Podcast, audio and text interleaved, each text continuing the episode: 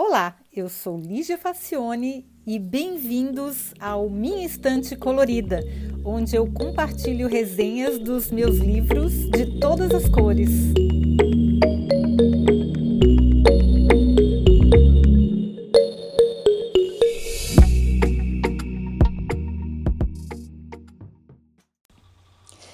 Olá, hoje a gente vai falar de um livro que coloca por terra muitos daqueles clichês do mundo empresarial que eu não gosto muito, que é, são pessoas pregando loucamente que é preciso repensar o mindset, que as empresas precisam ser disruptivas, que elas têm que escalar para crescer exponencialmente. Eu detesto isso. Eu acho que não é sustentável. Porque será que ninguém reparou que se todo mundo crescer exponencialmente a coisa explode, uma vez que os recursos são limitados? E que, aliás, até eu acho que a gente já cresceu mais do que seria sustentável no planeta. Então, acho que por isso que eu gostei tanto desse livro que se chama Real Work Change the Way You Work Forever. E os autores são o Jason Fried e o David Hanson. Os dois autores, eles são fundadores de uma empresa chamada Third Seven Signals, e, é, e ela, essa empresa cria vários produtos bem-sucedidos para gestão e trabalho colaborativo em empresas. O livro é desses que a gente lê numa ou duas sentadas, assim, ele é bem rápido, bem fácil, é, o texto é bem acessível, assim, menos, em uma hora, menos que isso, talvez você consegue ler o livro porque além da linguagem simples e sem rodeios, ele não fica se estendendo desnecessariamente com cases americanos que ocupam páginas e mais páginas, como é comum nesse tipo de literatura. Eu, eu acho muito chato, porque é, também tem isso, né? Ai, tem que usar storytelling. Aí a pessoa fala sobre um conceito e conta 10 histórias, e aí o livro não desenvolve, fica com 400 páginas, podendo ter 30, né? Então eu gostei muito desse livro porque eles são objetivos, eles dão um recado, eles citam um ou dois exemplos e partem para o próximo tópico. Realmente eles praticam o que pregam. Então, vamos lá, né? Do que, que trata o livro? Bom, os autores apresentam 88 dicas e eu me dei o trabalho de contar, pois imaginei que seriam 37, que é o nome da empresa deles, né? Mas eles não sei por que, que eles acharam que era 88, e elas são agrupadas em 10 temas relacionados à gestão. Até nisso eles fugiram do clichê, porque não são 100 dicas, nem 50 dicas, são 88 dicas. Gostei. Bom, eu vou selecionar aqui algumas das que eu mais gostei para ficar claro o motivo da minha admiração, né? Então vamos lá. A primeira dica é que sim, funciona no mundo real. O que, funciona? A empresa dos autores tem apenas 16 funcionários que estão espalhados em oito cidades diferentes em dois continentes. O que eles cansaram de ouvir foi: ah, isso aí jamais funcionaria no mundo real. E mais, eles não têm um departamento de vendas e nem são atendidos por uma agência de publicidade. Entre os produtos, eles têm um framework de programação de software aberto, o Ruby, ou seja, sem restrições de uso. Tanto funciona que a empresa já está avaliada em 100 bilhões, exatamente, de dólares. Você leu certo. 100 bilhões de dólares, uma empresa com 16 funcionários. Então, tem que prestar atenção no que, esses caras aí estão dizendo. Eles não estão falando bobagem, eles sabem do que estão falando. Então, a primeira dica é que sim, funciona no mundo real você ter funcionários espalhados pelo mundo. Eles têm em oito cidades em dois continentes.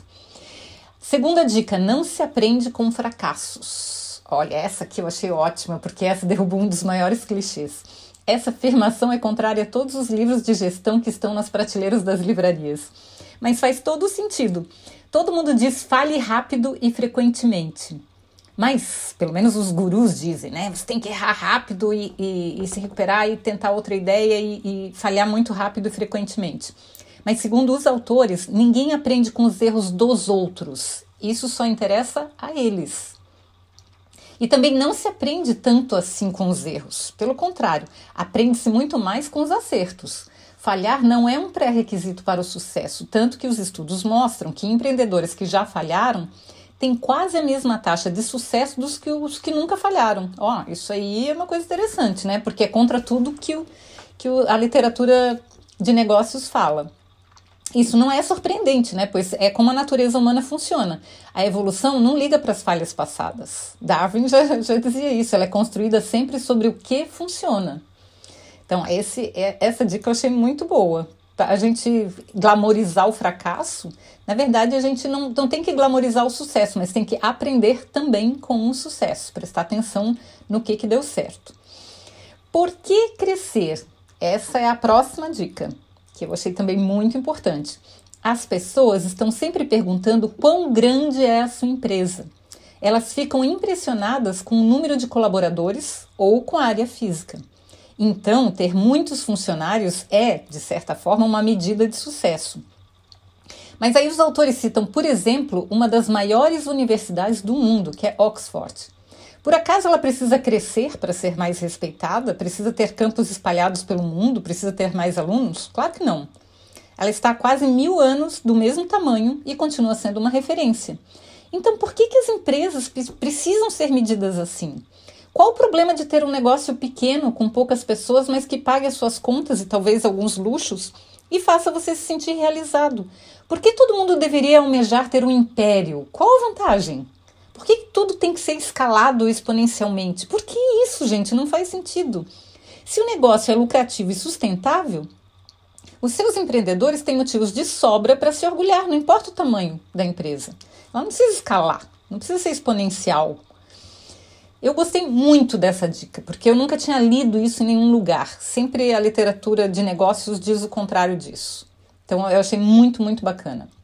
A outra dica é não trabalhe enquanto os outros dormem. Durma também. Oh, isso aqui é muito genial, gente. Aquela, aquela coisa, aquela glamorização do trabalho é, precário, das pessoas que fica sempre com aquela cara de preocupada, que vira noites trabalhando para o sucesso no futuro.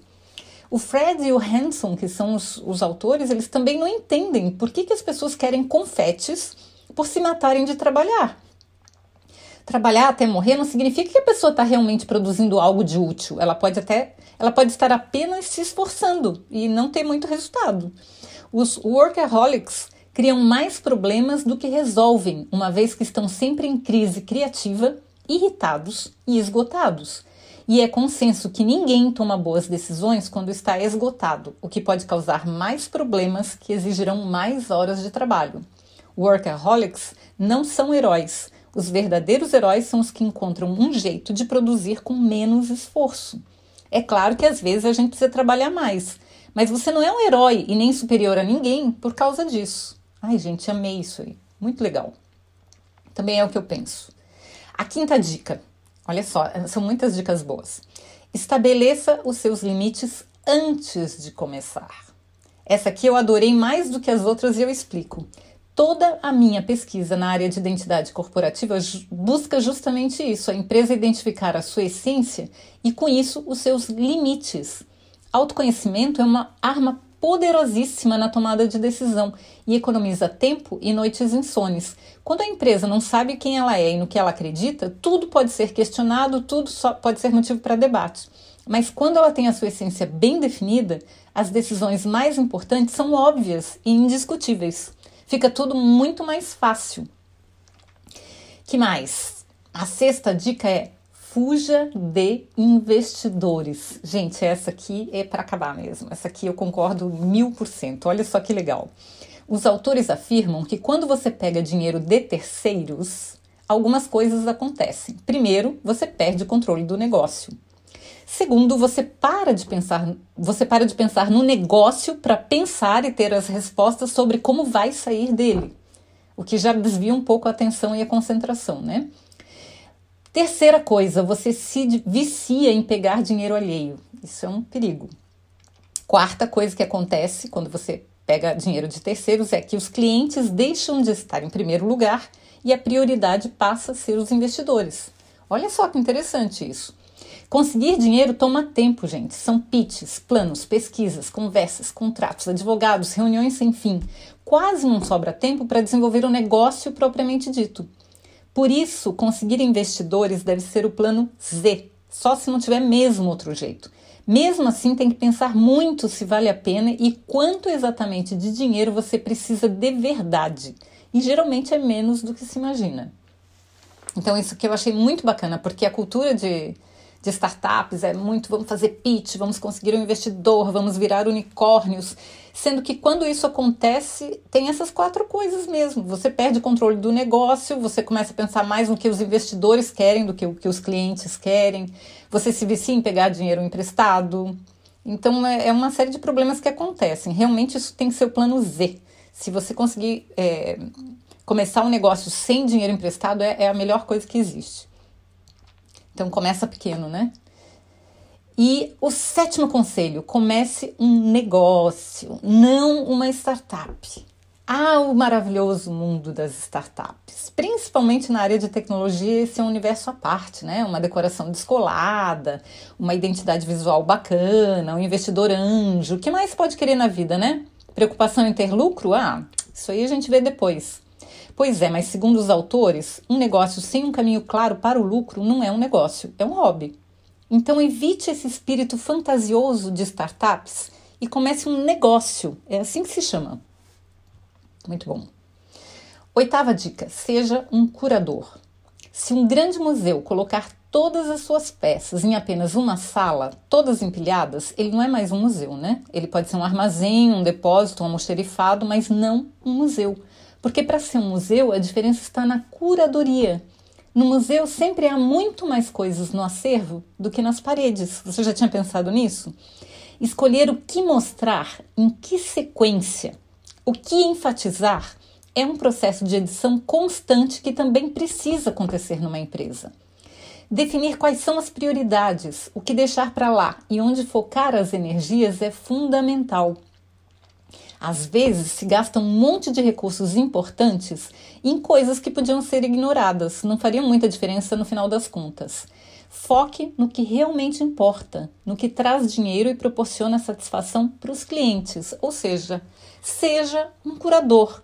E eu acho que isso vale para tudo, né, gente? Não só para um negócio, mas para a vida da gente. A gente tem que fazer uma curadoria das informações que a gente recebe, das que a gente absorve, do que a gente lê, do que a gente fala, do que a gente ouve enfim, do que a gente faz e como que a gente gasta o nosso tempo. Curadoria é a palavra-chave. Gostei demais, gostei muito. A nona dica são, a nona dica é: reuniões são tóxicas. Hum, a maioria das reuniões nada mais são do que interrupções desnecessárias. Olha só. Eles, elas geralmente tratam de conceitos abstratos, não, não de coisas reais. Geralmente as reuniões trazem uma quantidade absurda de informações por minuto. Elas são campeãs em se desviar do assunto principal. Elas requerem uma preparação que a maior parte das pessoas não consegue fazer por falta de tempo. As reuniões procriam a uma velocidade espantosa. Uma reunião leva a outra e leva a outra e assim vai. Então, se você está numa reunião com 10 participantes e ela dura uma hora, na verdade, o encontro custou 10 horas ou 15 horas, porque há que se considerar que a pessoa gasta pelo menos 15 minutos antes e depois para se adaptar mentalmente àquilo que ela estava fazendo. Pensa, 15 horas para discutir a troca da impressora. Isso é um preço justo e proporcional? A ótima Rita Lobo, que eu adoro, ela diz que qualquer reunião onde não há comida deveria ser substituída por um e-mail. Eu concordo plenamente. Tem muita reunião aí que podia ser um e-mail só. Décima dica: não confunda entusiasmo com prioridade. Olha só que importante. Quando a gente tem uma ideia, logo vem junto a empolgação para colocá-la em prática. E o entusiasmo muitas vezes cega. Então, tenha muitas ideias, fique empolgado com elas, mas não pare imediatamente o que está fazendo para colocá-las em prática antes de uma análise crítica, calma e ponderada. Ó, isso é. Eu sou a rainha de ficar empolgada e querer parar o que eu estou fazendo para fazer outra coisa. Isso é uma boa dica. Mais uma. Dica número 11. Faça você mesmo. Ó, isso aqui é bem polêmico. Nunca contrate alguém para fazer um trabalho que você não tentou antes fazer por si mesmo.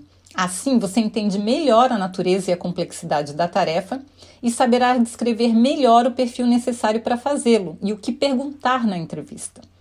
É claro que essa dica tem limitações, né? O exemplo que ele usou foi fazer a própria administração do servidor. Mas dependendo do tema, não tem muito como tentar. De qualquer maneira, é importante se debruçar sobre o problema de maneira aprofundada antes de tomar a decisão de contratar alguém. Ele diz que ninguém contrata por prazer, contrata para amenizar uma dor. E a contratação só deve acontecer quando estiver doendo de verdade e a causa estiver muito bem diagnosticada. Quando você tem na empresa mais gente do que precisa, na verdade, está contratando problemas. Hum, muito interessante isso aí.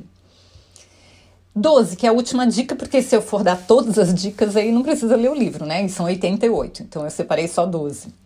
A 12 é Contrate Grandes Escritores. Essa eu amei, achei muito original. Não interessa a função que a pessoa vai exercer e nem a formação dela. Saber escrever significa mais do que saber escrever. Significa saber pensar claramente e se comunicar de maneira eficiente quem escreve bem consegue colocar as ideias de forma simples e didática. Além disso, bons escritores são, em geral, pessoas empáticas. Sabem o que enfatizar e o que omitir. Essas habilidades são fundamentais em qualquer posto, cargo ou profissão. E olha, tem muita coisa interessante e útil nesse livro. Eu recomendo dar uma boa lida no que esses caras têm a dizer, viu? Porque não são coisas convencionais que a gente está acostumado a ler em qualquer lugar. São coisas que quebram um pouco aqueles, aquelas referências que a gente tinha, e é por isso que eu gostei muito, mas muito mesmo. E eles, como já demonstraram, sabem muito bem o que eles estão dizendo, né? Bom, eu espero que vocês se sintam motivados em ler o livro que se chama Real Work, muito bom. É, claro, só lembrando que todas as, as resenhas que eu coloco aqui no podcast estão por escrito também no meu site. O link está na descrição do podcast, desse episódio. Tá bom, gente? Espero que vocês tenham gostado, espero que as informações tenham sido úteis e tenham feito vocês pensarem. E eu espero vocês no próximo episódio. Tchau!